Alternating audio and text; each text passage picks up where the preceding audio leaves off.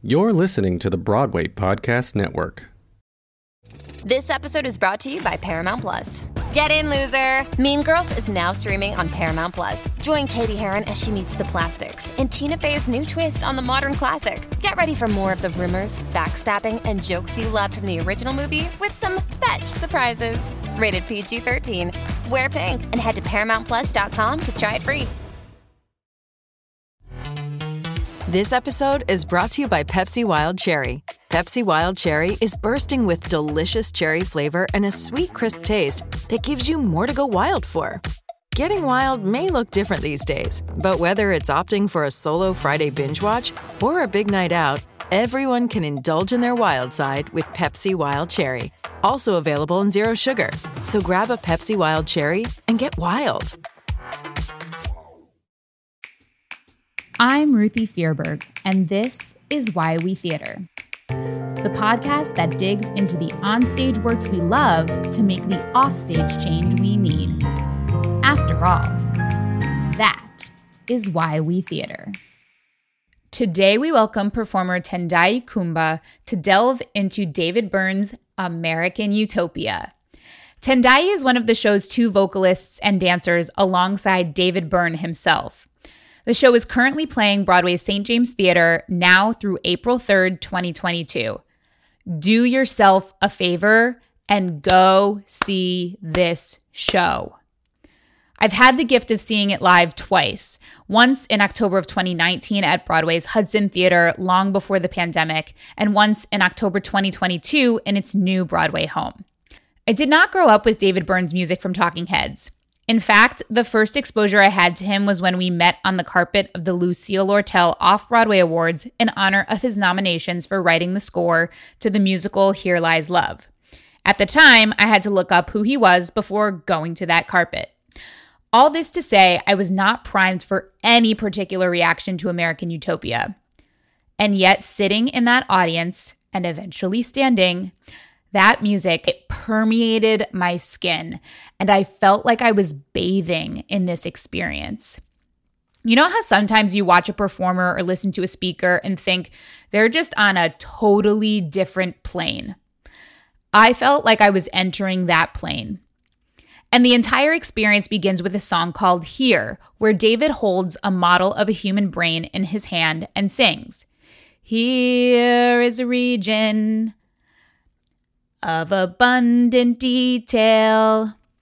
Here is a region that is seldom used, and here is a region that continues living even when the other sections are removed.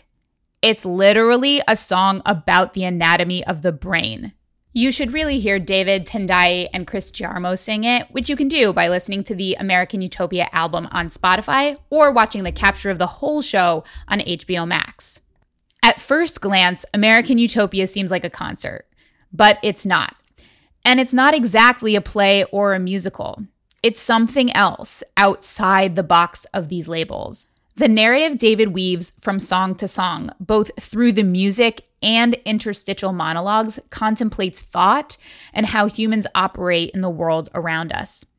And so I realized David's song set, along with Annie B. Parsons' unique and exacting choreography, as performed by a band that is completely mobile, dancing all around the stage with their instruments, creates a show about exploring the unconventional. As you know, this entire podcast is about finding solutions or the beginning of solutions to create change in the world. But so many of these issues feel overwhelming and unsolvable. American Utopia made me wonder how many solutions might we be missing out on because we only think in a certain kind of way? So I asked Tendayi, as well as experts Dr. Vinoo Alluri and Dr. Alejandro Lleras, to join us as we ponder what problems could we solve if we used more of our minds and used our minds differently? Could we achieve an American utopia?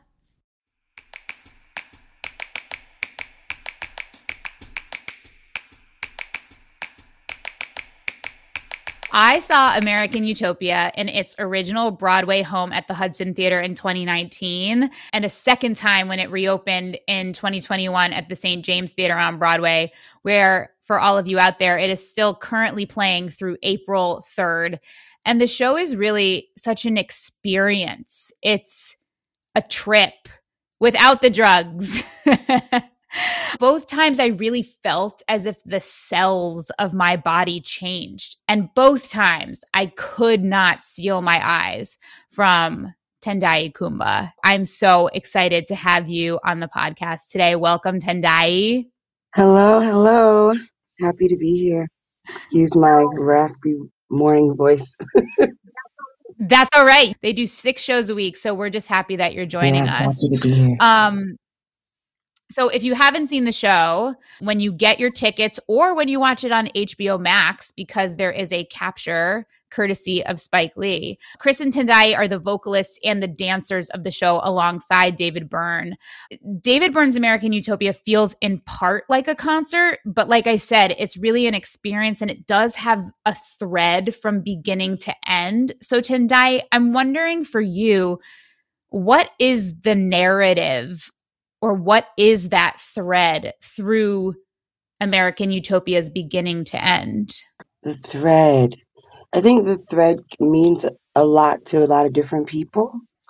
To me, the thread that I've kind of latched onto is one that David is, he is himself, but he's also kind of also this representation of this entity of a person or a man using that using music to navigate these like thoughts in his head these communities of people um, like how the show opens up with more and more of the band starting to be introduced to the audience adding more and more color in the lights each song. Um, so i see it as kind of like this man or person finding their way navigating through humanity and using Mm. music i mean you know like a musical essentially but using these thoughts and these questions to dissect humanity society how we fit in what it even means to fit in into society when we all look different when we all have we all need to look different in order to thrive um, how important that is um, how important it is to connect the historical context behind how he got here, whether it's who he's worked with or whether it's when Talking Heads got their record contract. These amazing things that you see as one thing and how that can make you start to really dissect even more. So I- I think he's found a way to try to with the monologues in between the song, which was very different from touring. When we were touring, it was just straight through Right.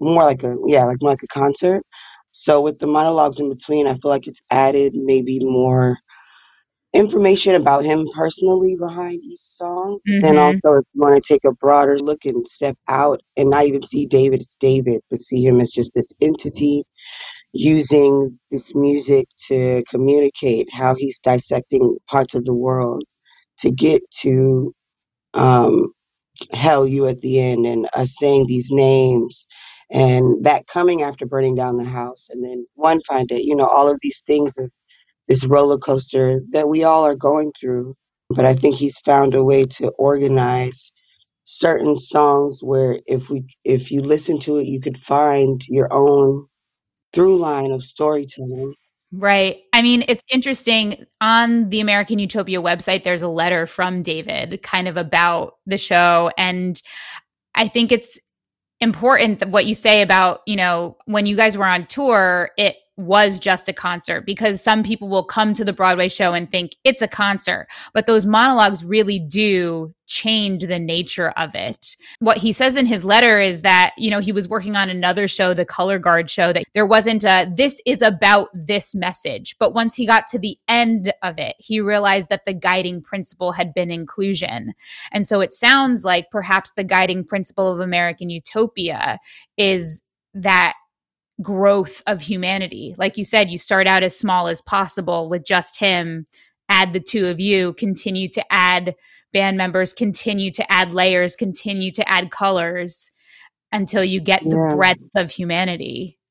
Yeah, and definitely like even starting with the questioning of the brain of humanity, you Right. know, with him with him talking about the brain and not just brains of fully formed adults, but brains of babies and just, you know, yeah, using that to dissect humanity from the inside out. I was actually going to say, like, the show literally begins with the human brain. He's Mhm. holding a model of a human brain and going, here is an area and pointing out pieces of the brain. Mhm. As a performer in the show, does that prime you? Does that bring you to a certain p- beginning point? Is it important for you to get small in that way? No, I feel like uh, definitely not small. I think one, David has been so great to work with, and he is a rock and roll Hall of Famer. You know, could have any persona he chose. That's right. Um, but fortunate for us, he's super understanding, open, inclusive within energy and space on stage as well as off stage. Mm, So I feel like Chris and I consistently feel like the bookends of David or of the show. And I think that when we enter, it doesn't feel like we have to enter small since we're the first two. It feels like we're entering to stage the space, open the space, introduce. We're already introducing two different dynamics of two different visuals of what human beings look like right. as a black woman and as a queer white man. Um, so I think those things already, like we're already cracking open your brain from Yeah.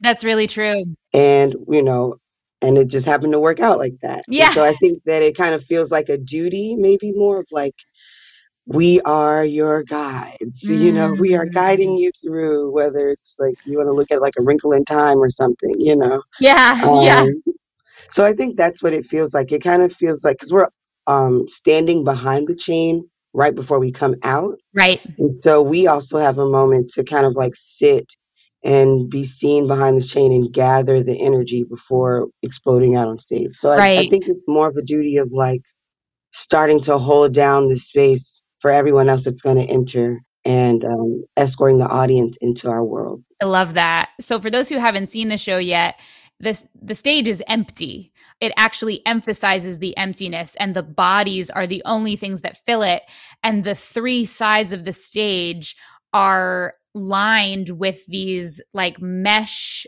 I don't even want to call it mesh. They're like strings of chain. And I actually I remember reading in David's letter that at one point it was mesh because he kind of wanted it to be curtains, but then there was a worry Mhm. that in outdoor arenas the curtains would blow. So maybe if it's mesh, then wind will go through it, but then that still didn't work. And what I found so interesting was that it was anything other than chain to begin with because the chains themselves look to me a little bit like neurons, right? Like there there are kinks in them that to me look Oh, kind of like synapses. And then the way you walk through them was like the fluid of the brain. I don't know. I was getting really deep into it I apparently. love that.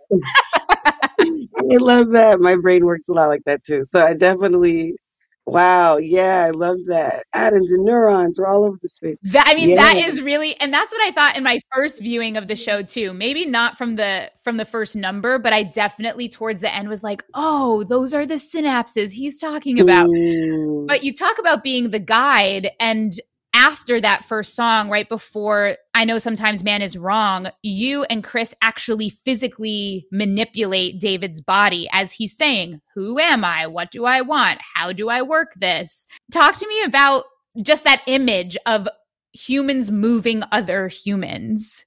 Yeah, um, Annie B. Parsons, the choreographer, is the one that created that idea and had us maneuver and figure out, you know, the best mechanics. I mean, I just see it as just the puppetry of life, you know. Mm, um, where it's already like, you know, him being his own man on stage, or is he? You know, that kind of questioning that can happen, and him asking real questions like what we think every day through social media, through everything. of Like, what's that? What are they doing? Should I be doing that? Should I go talk to them? No, I don't want to do that. You know. right. So I think it's a. Uh, now that I think about it, it kind of seems like a moment where we're demonstrating the puppetry of how those thoughts can kind of like send you into a loop and then he breaks away from us and we break away from him where it's like fuck that no Yeah. i'm in my i gotta figure this out on my own Oh my You know? I'm so obsessed. Yeah. You mentioned Annie B, Annie B Parsons, whose choreography is incredible in this. It is so specific. It's so particular to each song and to the individuated beats and notes of each song. It's not the kind of movement that can just be transposed onto another song and slowed down or sped up. Like it is to the song it is set to. And I'm curious if you can maybe pick one number or one phrase, even about how that choreography was devised and set on you and the feeling of performing it. I mean, it's so shape focused too. I think that's why it looks so different. And there's a Mhm. lot of hand movement when usually in other choreography, your hands are the extension of a body movement. And here it's like, no, your hands are the movement. I'm just so curious about all of that. I've loved working with Annie B. Uh, coming into American Utopia, I was previously dancing with a dance company called Urban Bush Women, Mhm. and there's a lot of big movement, rolling around the floor, flying across the stage. And so I remember when I first started doing the choreography, I just uh, naturally had a lot of just force behind my movement from a different momentum. And I remember when I saw the choreography, or I think maybe even someone said to me, like, oh, this should be a piece of cake compared to what you've been doing. You know, and I think it's it's very interesting when we dissect choreography and what is or is not difficult and how we level that because there are moments where the movement is so uh, intricate like uh, definitely slippery people is definitely one I would think of, or Chris and I have our duet moment on stage right. The the hand placements are very specific and very small, even when we've been in arenas, you know, and, Mm. and her being very clear with us of like, you know, intentionally bringing them to you instead of having to explode and burst out on stage. And that took a lot of power too Hmm. of when you're singing these big songs and you're running around stage and then you get really small and you have to be very clear and very specific in how in sync can we be with each other within that energy that's already you know adrenaline pumping and so it's been a really uh, beautiful way of navigating different momentum through movement Hmm. um, and not taking anything for granted. She's given space and freedom where we're able to add our own of ourselves to it as well, but being very clear on pelvic facings, uh, whether it's downstage or upstage, and our fingers, our wrists, even if the head is slightly tilted, or to not tilt the head at all. You know, Mhm. um, realize how much it reads That's right. because of us all being in this monochrome gray, because of us all being in these different organized ways of being on stage, that the, the littlest thing can either add to the pot or just tweak it off a little bit. And so it's been really nice to have such a huge show and energy and space, but also this really intricate, intimate moments to have to continuously pay attention to so you Mhm. don't lose track of detail and feel like you have to go big in order to express that. I was going to say it almost sounds like the equivalent of when you whisper on stage to Mhm. get people to lean in rather than broadcasting out to them. Before we bring in our experts, I'm just curious in general because as I expressed at the at the beginning of our conversation, I felt like my body cells changed and I got up and danced both times. It's impossible to me to sit in that theater and hear that music and watch the music happen and watch the dance happen without doing it yourself. So I'm curious how it feels in your body during a performance and right after the performance. well, right after the performance, I have six flights of stairs to go to my dressing room. That's So- right. Hashtag Broadway. Yes, the adrenaline is pumping. Within the performance, I feel like just thinking of so many things at the same time, vocally, because sometimes we're moving around on stage so much. I realize sometimes people don't realize how much vocally Chris and I are singing. I mean, we are David's background vocalist, so all the harmonies you're hearing on every song is, is us. So within the show is definitely just thinking of all of the layers, mm. you know, the musical layers, the movement layers, the spatial awareness layers, because all the musicians are wireless on stage, but they have these huge, these huge harnesses and their instruments, you know, running around the stage with us. Right. There are moments where I find myself very connected to something lyrically, mm. or I use moments to reset.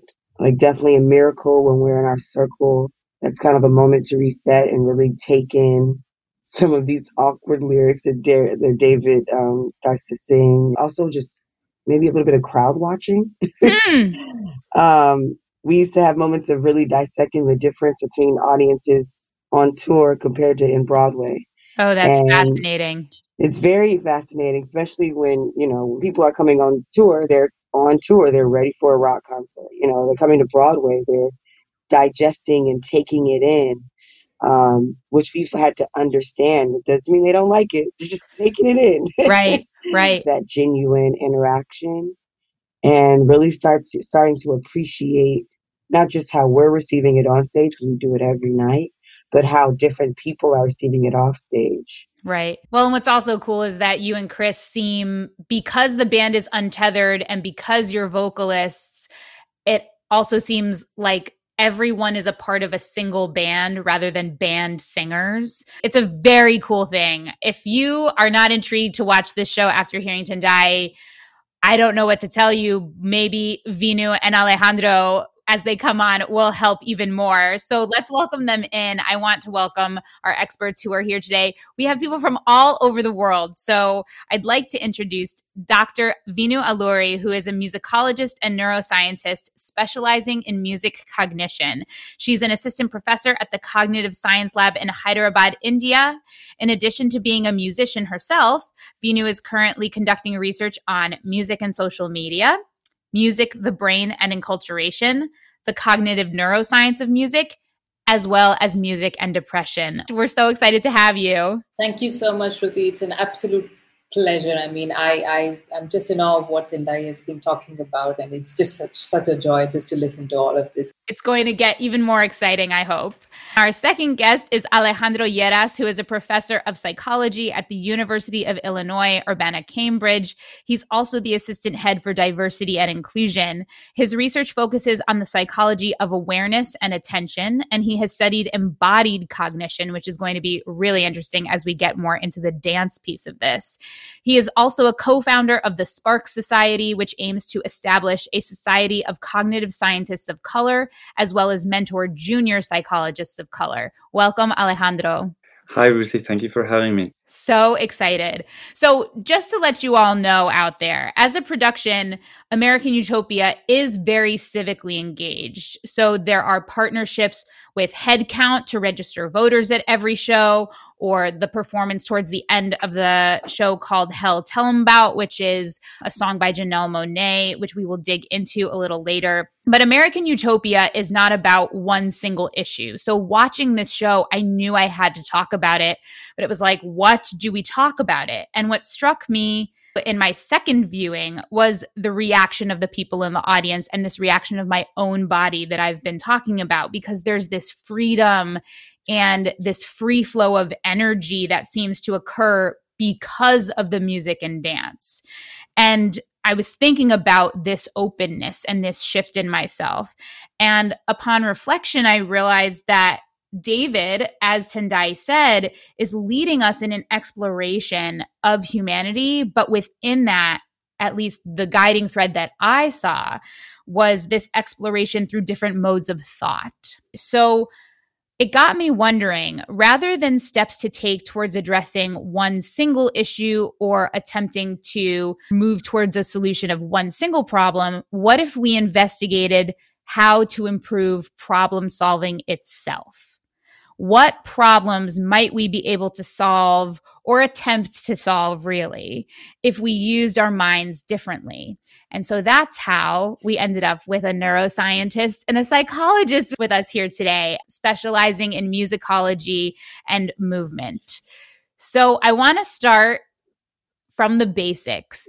Vinoo what happens to the human brain in general? What pieces get activated when we hear music as opposed to when we're just sitting around or you're hearing my voice speak on this podcast. Right. So well let me let me start by giving you an example of what actually happens right? So you're let's say that you're listening to uh, maybe a techno piece of music right?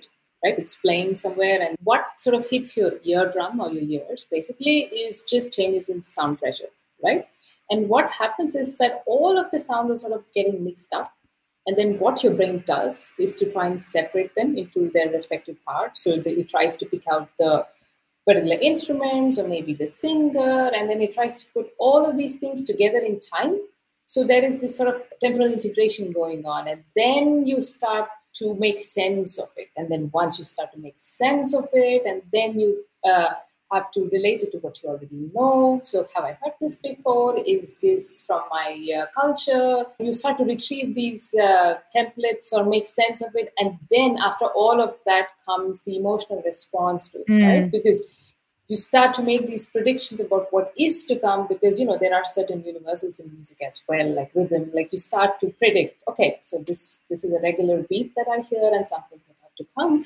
And then when it deviates from what you're trying to predict, then there's an element of surprise and you might like it, might not like it. So this is like an entirely active process that's going on in your brain and you don't realize yeah. it. Right? It, you don't realize it at all. Clearly, because my mind is being blown right now just as you're talking about everything that has to go on.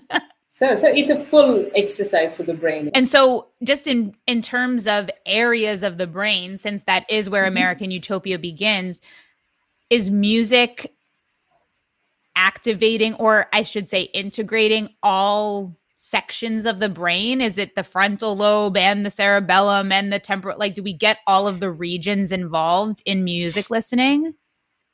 Yes, I would say that there's a lot of integration happening because you are uh, not only uh, sensing things at a very primary level, so it's not just your auditory areas, but then you have to start putting this information together. So you recruit your frontal areas, which is more about you know planning decision making and you know these higher cognitive functions and then you have the emotional response so you have those reward based you know limbic uh, emotional areas in the brain. So and then the, there's so many more areas. So i can't really pinpoint saying it's area a b c but it's like a, an entire symphony. Mm, that's amazing. And does it make a difference what kind of music you're listening to in terms of genre as to either like how lit up the brain is or, or, like how hard it's working? Like does it have to work harder with classical music or like you're saying with techno? Or does the amount of lyrics impact the amount of work the brain is mm-hmm. doing? Oh absolutely. There's a lot to do with the complexity in music and complexity in various uh, aspects of music. It can be lyrically complex or it can be harmonically complex tonally complex. So there's uh, there's definitely uh, this what we call an inverted U. So if it's too simple, then your brain doesn't really need to work hard at all, right? Because you know what's coming. But if it's extremely complex, let's say that we talk about improvisational jazz, so you know it's extremely difficult to follow, and maybe it's the musicians that are enjoying the most, and we just sit here and wondering, okay, so what's what's really going right. on? So, so I think there's a lot uh, of you know individual experiences and differences that come into play when determining what is complex and what is not. And definitely certain genres have their own complexity levels. So if it's too complex maybe your brain sort of turns off and you're not processing it as mm. much hmm. right? So this that's why i call that an inverted u. So you always have the sweet spot. Yeah that makes sense. I i wonder and the answer is probably we don't know, but I'm going to ask the question anyway. Could it be that there's something about the specific music in American Utopia that opens our minds or activates our minds in a certain way? The instrumentation is really different from most shows at least in in the US I would say and this is a US audience coming to Broadway. So is it possible that the instrumentation does something different to us or the number of voices does something different to us? How are all of those things interacting? Because I'm I'm searching for an answer that I'm sure can't be found but about like why American Utopia the show like I said, like why it felt so different from any other musical experience I've had. So, well, it's a pity that I wasn't able to watch it, but from whatever I have seen on the internet about it, and then I realized that it's something extremely novel, something that people have never really seen before. Uh, You, they, the artists don't wear shoes, if I'm not That's right. and then there is and they're walking around and i think it's this novelty also which sort of uh, draws people into it right? Because there is something new to process. So you can't just stick to your old ways of thinking. So you do have to open up your mind somehow. Mm-hmm. So you do have to make some hopefully new connections right? So something should happen when it's novel. And that's how we learn. And that's how we, we try to decipher complexities in life right? So maybe initially it's so new and complex but you're trying to navigate through all of that. And that's probably why you feel something new because you've never experienced anything like that. Alejandro, tell me what's on your mind. No, I think um, is saying is entirely right. And in addition to that, um, music also has a lot of differences in terms of the, the grooviness, the actual word that people study in psychology is how groovy the music is. And that, for example, um, determines intuitively how much your body is responding to the music, right? So there's music that is naturally groovy and there's music that is not as groovy. And, and you know, because when you listen to some music, you start moving, uh, tapping, following Mm. the rhythm, i- involuntarily even, right? So if you add to this being in a group, being in an audience, seeing this, feeling the groove of the music, and then the layer of the emotional complexity that Vinoo was talking about that becomes shared, right? So now you have Mm. everybody's grooving, literally, and at the same time. And one of the brilliant pieces about the construction of, of, of the set and everything is that it's so minimalistic that from an attention point of view, it really draws you. It really draws you to what's happening in the stage and and you don't you, you don't think about anything else there's nothing else there's nothing to like uh, Distract, you at all. right you just focus and everybody's focused so you have this element of uh, emotionality uh, groove uh, vision and attention. Everything is just everybody just becomes like very focused and and join in sharing this experience. So it's uh, Mm. it- that's why i think that that's why you're, you're i think you, you you're relating to the fact that we seem to be connected. And in this this show does that very well and i think that one of the things that Tendayi was mentioning too is that there because it's so inclusive there's there's uh, um, all these different instruments different people. You you feel like you could be there that everybody can be there. It's a really nice uh, sort of atmosphere. Right, right. That you and the people on stage, the connection is that much closer because you can visualize it, you can see it. It's almost interchangeable as to who's on stage and who's in the audience. Although the people on stage are clearly far more talented. Alejandro, I'm wondering if you could drill down a little bit more into what makes a piece of music more or less groovy. so syncopation in music the sort of like sudden change of, of a beat is one of the things that is the most predictive. Um so when you think about salsa or music like that has highly syncopated it feels like whenever it's on you're like bobbing your head or tr- tapping with your foot. So, so that's one of the aspects one of the principal but i'm not the music expert here so maybe Vinoo wants No. to say something else No, no, I, I think I think you just nailed it because that's what it is about, right? Because you use your bodies to sort of make sense of the rhythm. So that's what embodied cognition is in a way, right? You try to make sense of the information that's coming to you by using your body as a vehicle to do so. Right. Syncopation requires some additional processing, other, you know, when compared to regular rhythms. And that's what causes this sort of a sense to move. Right. I'm even okay. So I'm going to go really meta right now because I'm nodding along as you're saying these things because it makes so much sense, which in and of itself is embodied cognition, right? It's my body processing what you're saying and I'm agreeing along. And I'm, for the first time, I'm wondering, this is so wild, is the reason that we nod in agreement up and down and shake head no across because like agreement up and down is in alignment with our spine. Does that have anything to do with it? Alejandro, Actually- you're shaking your head. You're like, nope, you're making things up now. Please Yeah. educate me. no, it, it, it's it, that's actually extremely culturally determined. Like Oh, the the I think it's in Cyprus, for example, that people say no by tilting the head up and Huh. not down. So so you, you can imagine di- different societies might mark the yes and no differently. But there is uh irrespective of that, there is this sort of uh aspect of movement that is shared across cultures. We do want to express, communicate, particularly when it's not our talk to our time to talk. We communicate with body movements. We engage people by this sort of feedback um, that uh, our body is producing, and it's also like you know saying it's also part of helping us how to think, how to process information. Um, eh, we use our body to help us think. Hmm.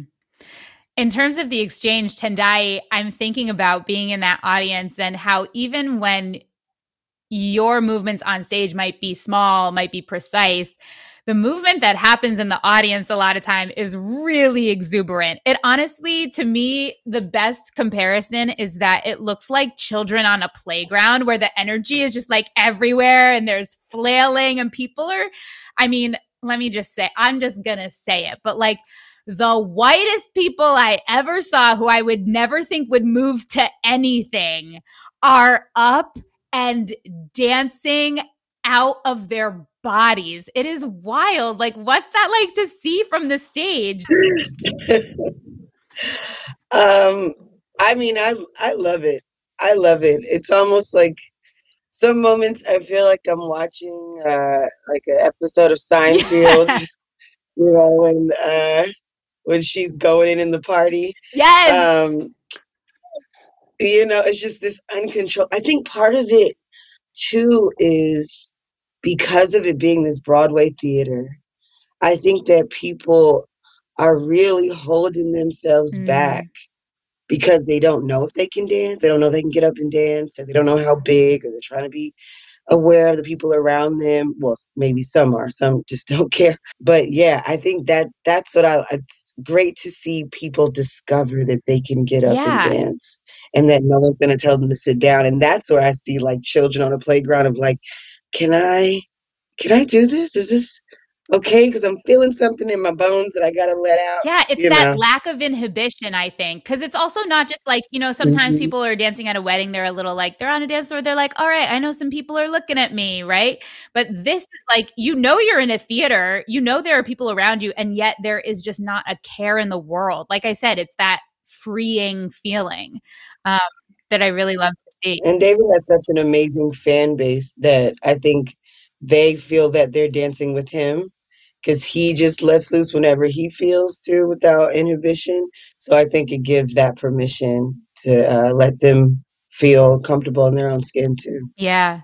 Alejandro, I'm curious what happens to our brains when we move to music like planned movement, choreographed movement like Tendayi is doing versus improvised and flow of movement like the audience might be doing. Yeah, actually, um, it, so they, it will engage different parts of the brain, right? So when you are going through this rehearsed, learned movement, you are constantly retrieving your planned movements, thinking about coordination, and on, on top of that, they are also singing. They're doing all sorts of things on stage at the same time. They have to watch each other, not just dance freely.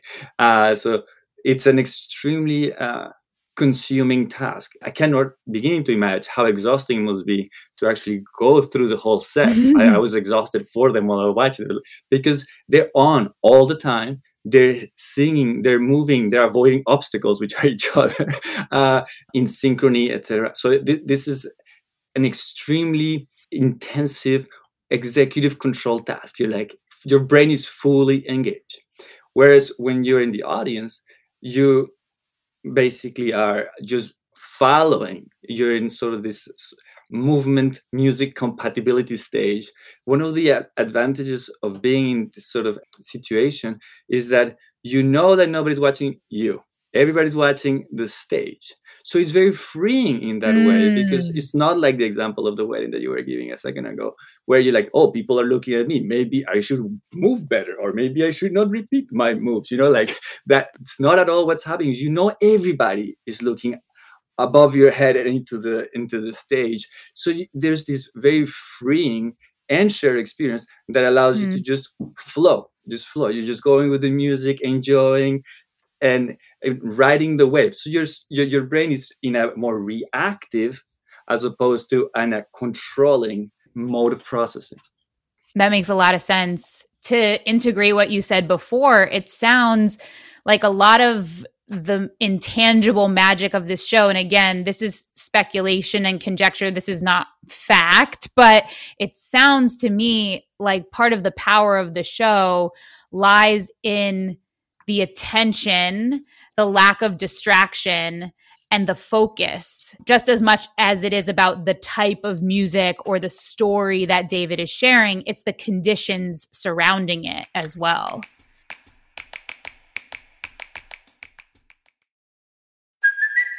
It's Kaley Cuoco for Priceline. Ready to go to your happy place for a happy price? Well, why didn't you say so? Just download the Priceline app right now and save up to 60% on hotels. So, whether it's Cousin Kevin's Kazoo concert in Kansas City, go Kevin, or Becky's Bachelorette Bash in Bermuda, you never have to miss a trip ever again. So, download the Priceline app today. Your savings are waiting. Go to your happy place for a happy price. Go to your happy price, Priceline. With the Lucky Land slots, you can get lucky just about anywhere. This is your captain speaking. Uh, we've got clear runway and the weather's fine, but we're just going to circle up here a while and uh, get lucky. No, no, nothing like that. It's just these cash prizes add up quick. So I suggest you sit back, keep your tray table upright, and start getting lucky. Play for free at LuckyLandSlots.com. Are you feeling lucky? No purchase necessary. Void where prohibited by law. 18 plus terms and conditions apply. See website for details.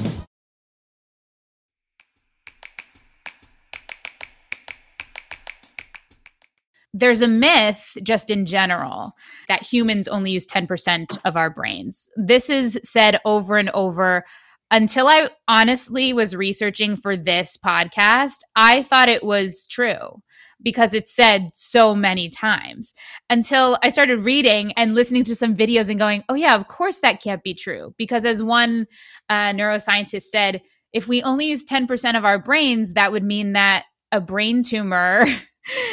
you know, 90% of the time, you'd be fine, right? It wouldn't matter because you're only using 10% of your brain. And I thought about that. I was like, oh my gosh, I feel so silly right now.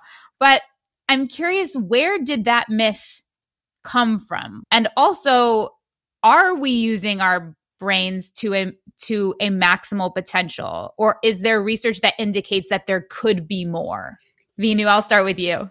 Well i honestly don't know where it came from because i just never agreed with that i suppose. And maybe movies have made it extremely popular and then it's easy to latch on to i think in terms of using your you know the capabilities of your brain more. This is not my main area of research, but I can only sort of hypothesize at this point. Sure. As we grow and we form these connections, right, from baby we sort of grow and we start to get more and more conditioned and we have these more conditioned responses. And then I suppose we start to, you know, we sort of, sort of start to narrow down in terms of how we look at the world. Mm-hmm. Not everybody does. Some people are a lot more open than others, right? But I think that any experience which probably allows you to, for example, this show is one such example that you would probably do something you would never do, mm. like get up and you know dance, and maybe this sort of experiencing something completely new and lowering of this inhibition right? So this sort of self-awareness and inhibiting your own responses and sort of allowing uh, to put it in a very general way, to allow the energy in the brain to flow, then I suppose you are able to, to some extent, access something more than what you never thought you would be able to. Now, th- this doesn't sound extremely sciencey, but again, you know, I can only sort of guess saying that yes, I guess to be open to novel experiences, and that's where creativity and you know exploration comes in, and that's probably when new neural connections begin to form.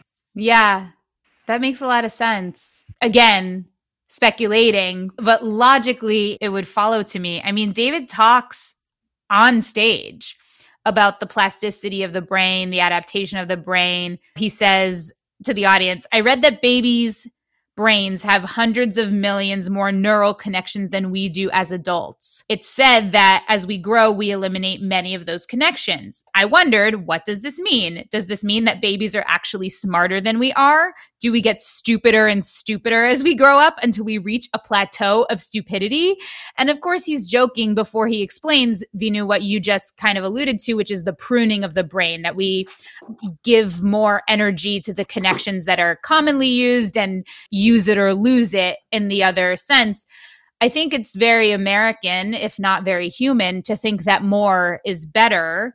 And so I'm curious, maybe we don't want all the hundreds of millions of connections that we're born with to stay active, but in theory, would a greater number of connections be useful? Alejandro, I see you you look on the verge of saying something.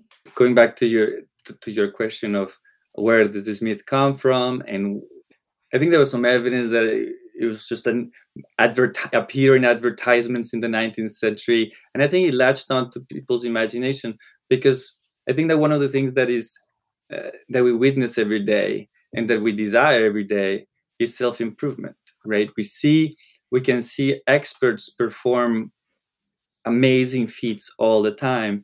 So we think well you know maybe i can grow maybe i can be that maybe and so it's it's just only a leap of a very small leap of imagination to think they must be using their brain more or something along those lines right and and and even going to like the magical realm of wanting to have superpowers or mysticisms of energies flowing and everything i think that it all comes from this desire of wanting to be more and wanting, wanting to exert more control over the world uh, so I think it's the nat- very natural idea to latch onto. I don't think that um, is true at all, like you were mentioning. Research shows everyone just to bust it all open. We use more than 10% of our brains. Humans do not only use 10% of their brains. Yeah, we, we use all our brain. Um, so in terms of whether more new, um, more connections would be um, better, it's interesting to to understand what connections are doing in the first place and why sometimes they prune and why sometimes um, it's good that there is pruning. But the reason why it's not silly to say that babies are smarter is because what they have is an ability to learn much greater than an adult. And so mm. if you mm. think about the miracle of language, when a, a child is learning language, it's just incredible how this develops. They go one word one week, maybe a word two weeks later, and then in a couple of weeks they're they're putting small sentences together, and then all of a sudden they they're doing this very complex high level thinking and constructing sentences. Very very complicated. If i ask you to do the same go to uh, i don't know thailand and learn thai it will take you much longer than a toddler to speak any language, right? Right. So, so, so in that sense, babies are smarter because they have the capacity to learn more. So, what all those connections are, are uh, in the brain are are possibilities, are possibilities for learning, are possibilities for learning to distinguish different sounds, just like different babies in, that are learning different languages become sensitive to different sounds right so they have the capacity to learn and become experts at distinguishing different vocal sounds, different consonant sounds that are important for their language, not for your language, right? So, in that sense, having more is good. If then you're going to follow up with a lot of pruning to try to specialize. It gives you the opportunity to learn. So in that sense it's true. Now in the sense when we think about what is smart if we think of being smart as being able to solve a problem while having done a lot of pruning having solved a lot of um, efficiencies in processing, yeah, being older and wiser. Yeah, that's what we call being older and wiser. Mm. Oh man, that's an incredible explanation, and I I think conceiving it as possibility that's the right way to to conceptualize this or that's that's at least the most inspiring way to conceptualize it for me. There is research from a scientist named Breet Bogard out of the University of Miami where she was talking about certain abilities like counting cards or synesthesia, which is when you associate one sense with another sense, and how those are actually cultivatable skills. You're not just born hearing the note C on a piano and seeing the color green. That that's actually something you can acquire. Is that true to your mind that we can acquire these skills and what might the benefits of connecting different sensory experiences or different experiences in general what might be the benefit of that? And I open this to whomever has a thought. Yeah, so I think synesthesia, of course, there are two aspects to it. One is that it's uh, sort of uh, hereditary that some people do have, you know, it runs in families, but then the kind of synesthesia that does run from one generation to another might be different, right? So they might have sound and color, and the other one might have color and something else, right? So there is that aspect. But I think that there is research, like you said, that does show that it, you can cultivate that. But if you think about it, right, we we make sense by uh, we are all sort of synesthetes in one sense right? So when i say green right the sound and the word and the color or you put them all together. So we we that's how we learn by association. So it's not such a it's not such an alien concept for the brain mm. right so it's in that sense it's not uh, you know you could cultivate it but I did come across a very interesting experience that I would like to share. Yes, please. So, this is a set of uh, schools in India or smaller education centers or learning centers for children where I mean, this was my first hand experience. And as a person of science, I do question many things, but I'm open to other possibilities where science cannot explain things. But so I was dumbfounded when I saw this girl. She must have been 11 years old and they had blindfolded her because she does go to this school where they teach many different things which allows them to actually create these sorts of connections. Huh. uh, so I, I'm, I was as surprised as you. That was my reaction. So she was blindfolded. Now there's no tricks right? This is like a friend's daughter so there was no need to play any tricks right. so uh, she was blindfolded and we we gave her something new that she'd never seen. So my husband's uh, driver's license. Mm-hmm. and all she did was just run her finger across that. And of course, there are no bumps. It was well laminated. You, you can't feel anything. I mean, we cannot. Maybe they, I don't know. But so she literally was able to identify the alphabets, and it made no sense to me. So there was touch, and I honestly, I don't know. And I asked her, what, what? I was going to say, Vinoo's looking at my open mouth jaw on the floor right now. Exactly, exactly. So I, I was filled with all sorts of, you know, emotions, adrenaline, uh, all sorts of things, wondering what happened. So I asked her, so when you did touch, I asked her what came to mind, right? What images came to mind? She said, well, it, there was a banana and then there was something else and it made no sense because I was one.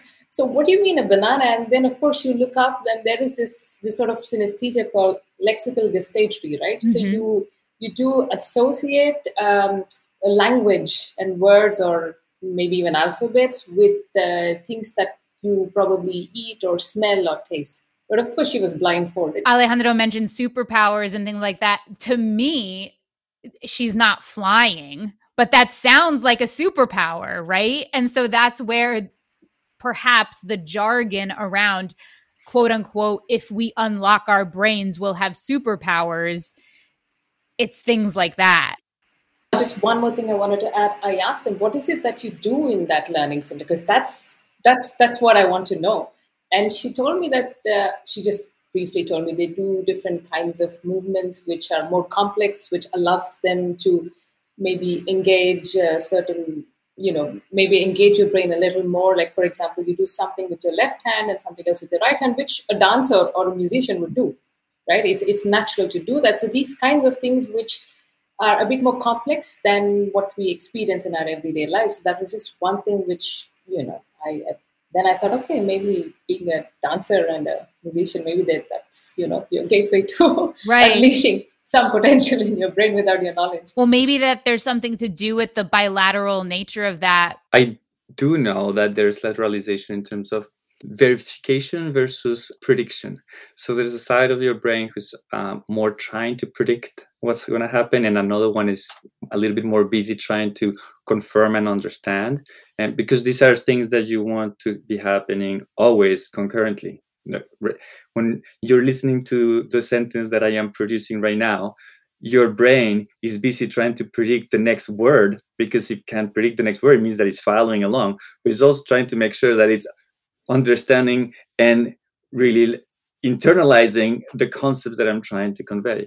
So it, I mm. wonder, I imagine, I don't I don't know this for a fact. I haven't looked into it, but it wouldn't be surprising if the creativity part was more like sort of like in the prediction part of the brain. Sure. And speaking about language and and predictability, I mentioned the song I Zimbra, which the lyrics come from Dadaist poetry. So, for those of you who don't know, David brings Dadaism into the show. And according to the Merriam Webster Dictionary definition, Dadaism is a movement in art and literature based on deliberate irrationality and negation of traditional artistic values, which basically means it's nonsense and breaking all the rules. And the example I like to bring in is one that most of us have from our childhoods, which is supercalifragilisticexpialidocious.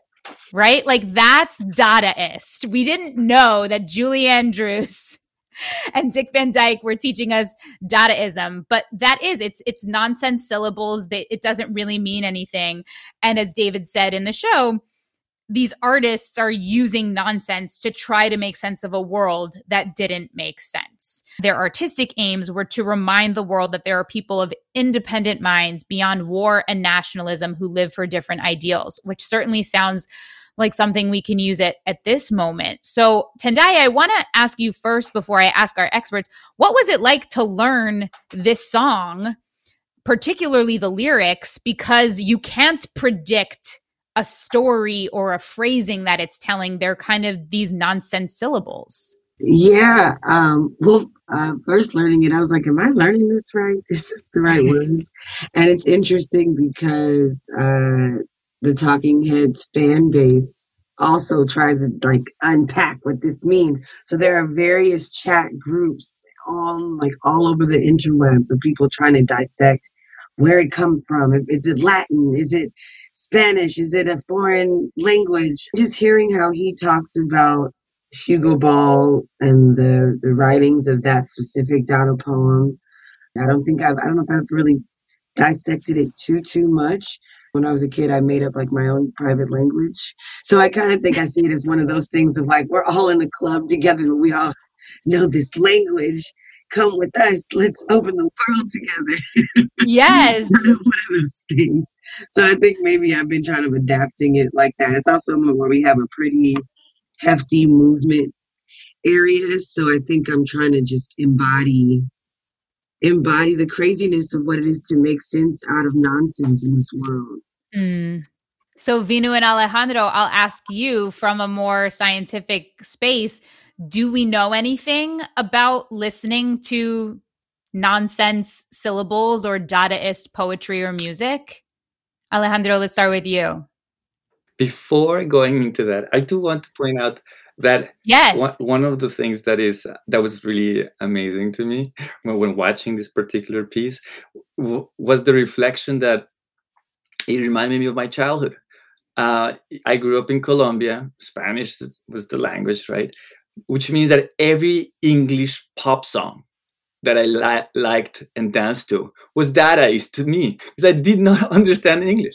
And this is what happens to every person in the planet that it doesn't speak English when they listen to, I don't know, uh, Taylor Swift or the, the brothers. Right, yeah. right, right. Oh, such a good point. I, I thought it was a brilliant way, in a way, to to convey that feeling because one of the things that it does is it, it really brings us together in terms of the shared emotional experience of the music alone right? You don't need to understand the, the lyrics. In fact there's a lot of songs that you might learn and love and not really truly understand the lyrics or have them completely wrong in your head. You learned them wrong when you were you, you actually heard the wrong words and they stuck with you in your brain.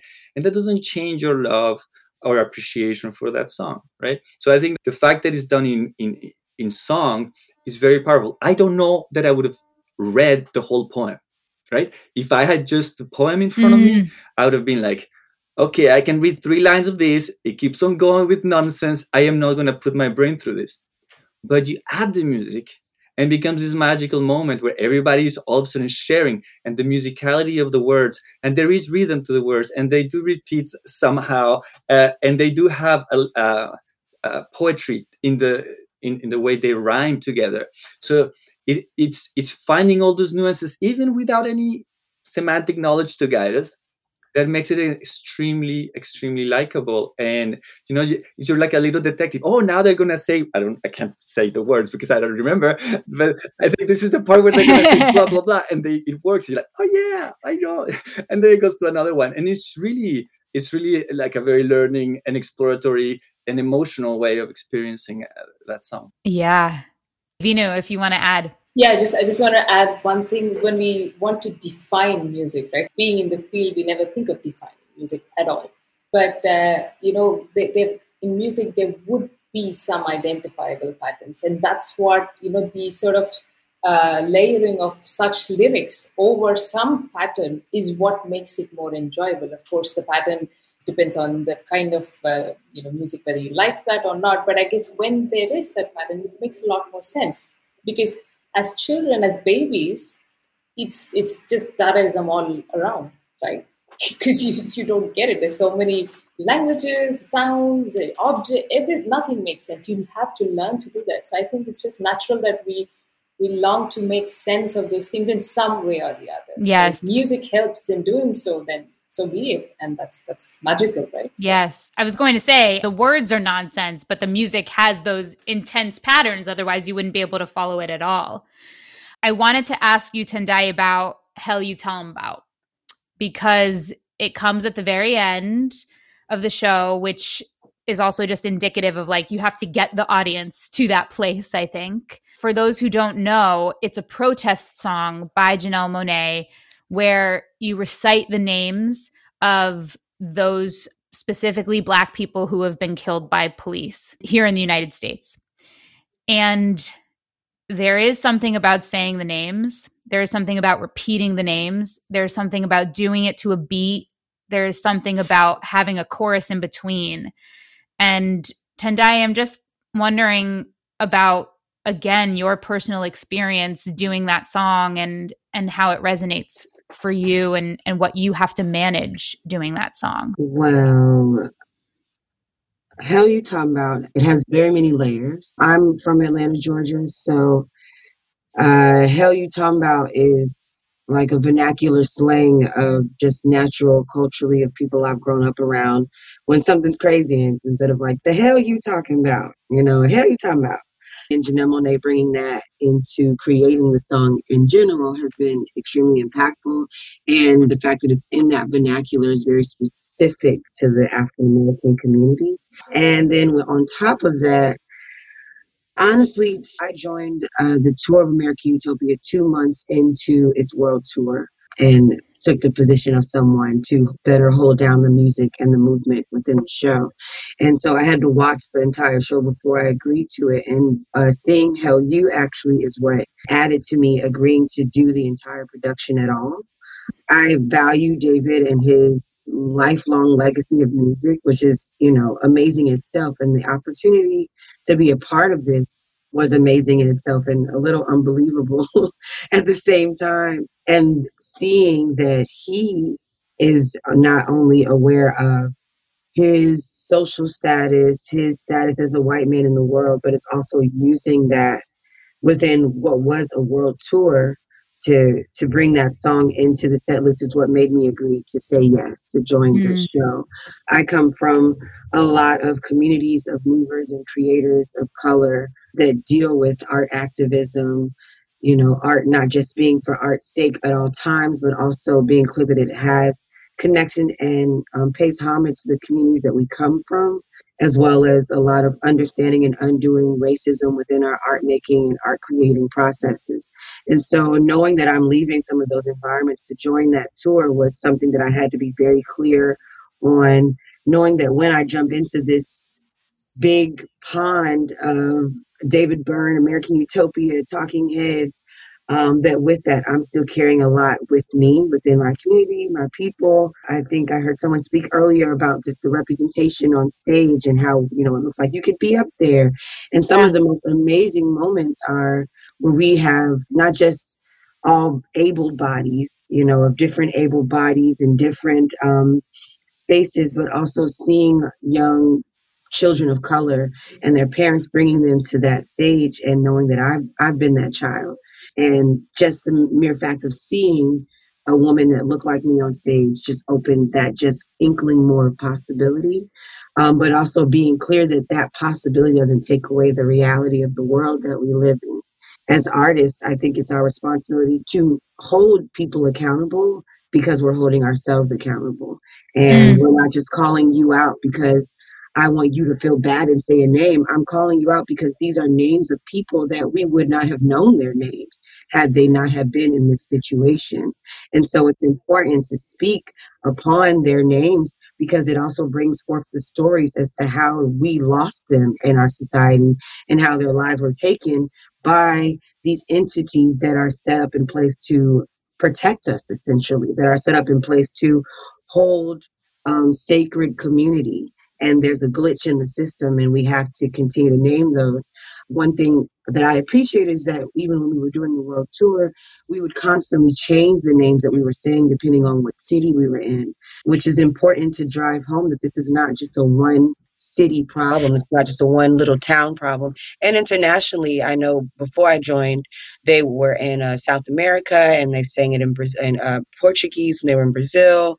Nobody's off the hook well, and also that there's no shortage of names. If you exactly. can rotate through them in a world tour, there's no shortage of names. Exactly. We have to kind of come together and decide each week or each month, okay, do we want to trade this name out for that, you know, which is heartbreaking, but also um, I see as a due diligence as a performer, as a black woman, as a creator, as someone that is able to have the gift of being on this stage and living in my full black joy with all these other looking bodies on Broadway. And I get to be in just a suit, being the best version of myself. You know, yeah. I don't have to put on a costume, I don't have to paint my face in extravagant way. I can just be human and coexist with these humans on stage, but also not lose sense of humanity. Yeah. In the process. So, yeah, singing that song has been something that emotionally took a long time and still does at times take a lot to get through because emotionally can start to you know just build up things of course. Um, and saying that to faces that now have masks on that you can't always tell if they're saying the names and having to gauge how much of it is it my job to like try to force it out of you or actually just let you sit with whatever you're feeling and maybe question why is it so hard for you to say a name? Um, and it comes right after burning down the house which is such a high energy classic song of david and talking heads. So you know you see that moment where people's balloons start to get deflated you know and it's a thing where i i choose to not feel bad for you I choose to challenge you to take that same charge that you had with burning down the house and tap that into burning down the patriarchy within saying these names. If we can do this every night, that you can do it with us for that one night. Mm. Um, and and and if you are feeling some any kind of way from saying these names, think of the families who will never be able to call on their children's names again because of these unforeseen circumstances. Um, and we've been fortunate to have some of the families come to the shows as well. So that those moments, I think, just continue to embody these possibilities of what a real utopia is, and that utopia isn't always jumping and smiles, but utopia is also tears and heartbreak um, but that is the cycle that we have to go through, but we have to face it in order to really overcome it. Yeah. yeah. Vinoo, is there something different about a protest song versus just a protest? Is there something that the music does that that impacts that protest? Yes, absolutely. I think so because as we have been discussing about this uh, sense of sharing another person's emotional state, right?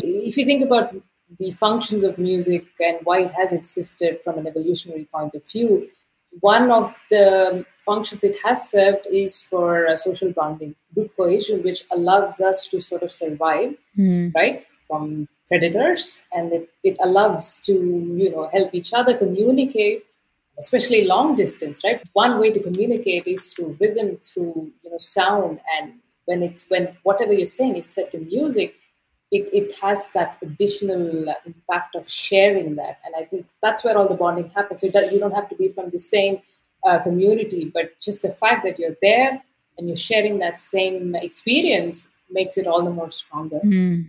I also think the way the like Tendayi was saying, the way that this particular song is paired right after burning down the house is brilliant from a from a construction of the uh, the whole show perspective because w- when you get to burning down the house what we've been going through is this experience of growing as an audience together right? We get to the the song that we absolutely unites the whole audience right? Everybody knows and adores that song and everybody's involved and singing it along. So at that point there's no denying the unity the shared experience of everybody. So it's a great place to transition from that to hey now as as a community we can also do this.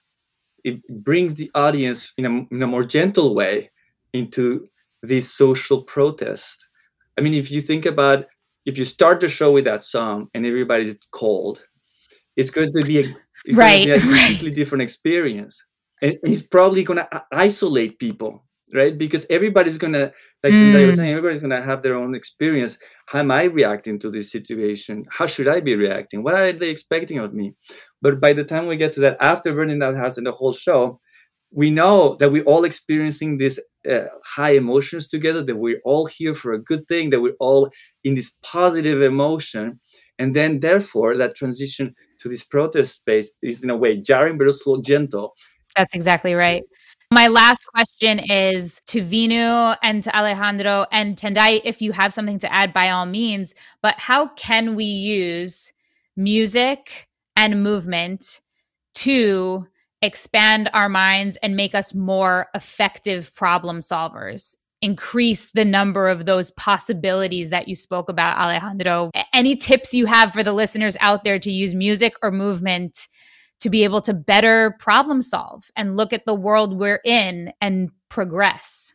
Yeah. So I, I think that there is this misguided opinion uh, that is very common that thinking is something that should happen into sort of this abstract computer oriented way where it's all about understanding symbols and zeros and ones. And and you know if you know one plus one then you're to know two plus two. And and that's how you should be thinking. I one of the things one of the unique features of our brain is that our brain in a way is an attempt to bring the world inside of us right? All of our senses everything what we're trying to do is bring the world inside make sense of it. And the ways that we occupy the world makes an impact right? So the fact that we are a body that we occupy space changes the way we relate to the world. And when we talk about uh, embodied cognition there's this basically recognition that we are thinking along with our body. So there's research showing for example that people can solve problems better if they can utilize their hands their gestures to sort of accompany this abstract level thinking that they're doing. And we've already mentioned sort of like language when we're communicating to each other we're using our sometimes our hands to emphasize things or to communicate uh, agreement with other people. So our thinking is not just happening in our, in our brain isolated in this abstract way but it's it, it's fully embodied. And what what what we what we think is important to take out from all this is that going for walks do exercise dancing all of these things are making your brain work differently are actually engaging different patterns of activity in your brain. And that is what's important. If you want to you want to think differently forcing it into having different patterns of activity is going to be uh, a good way. Vinoo what about from your perspective Oh, I mean, I, I don't think I can follow what Alejandro said. I mean, he put it, uh, you know, so nicely. But, uh, you know, on a lighter note, I would say that, well, if a show like American Utopia can actually get people to somehow dissolve their ego and mm. you know, sort of hmm.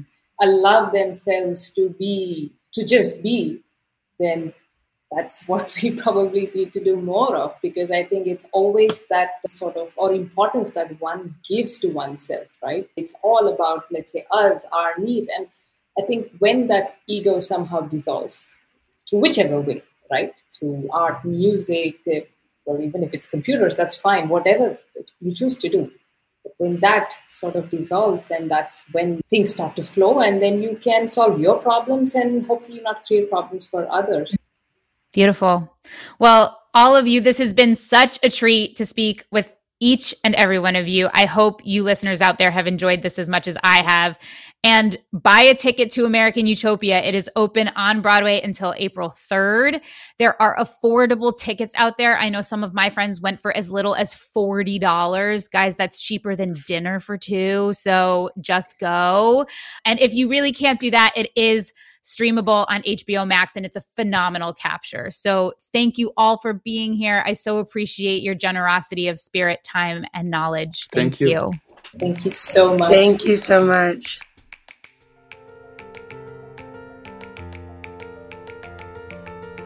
Why We Theater is a product of the Broadway Podcast Network.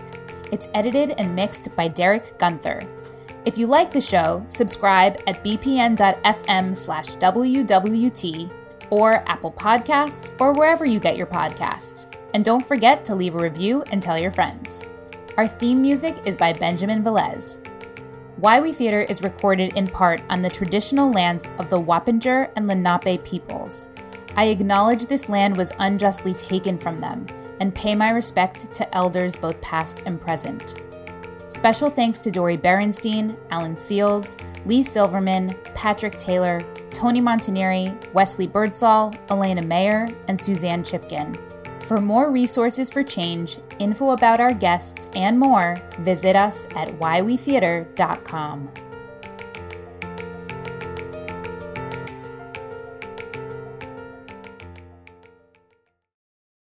Hi, y'all. This is Kristin Chenoweth. Hi, I'm Gloria Estefan. This is Sara Bareilles. Hi, I'm Patti LuPone. This is Lin-Manuel Miranda. You're listening to the Broadway Podcast Network. Lucky Land Casino asking people what's the weirdest place you've gotten lucky? Lucky? In line at the deli, I guess? Aha, in my dentist's office. More than once, actually. Do I have to say? Yes, you do. In the car before my kids' PTA meeting. Really? Yes. Excuse me, what's the weirdest place you've gotten lucky? I never win and tell. Well, there you have it. You can get lucky anywhere playing at LuckyLandSlots.com. Play for free right now. Are you feeling lucky? No purchase necessary. Void where prohibited by law. 18 plus. Terms and conditions apply. See website for details.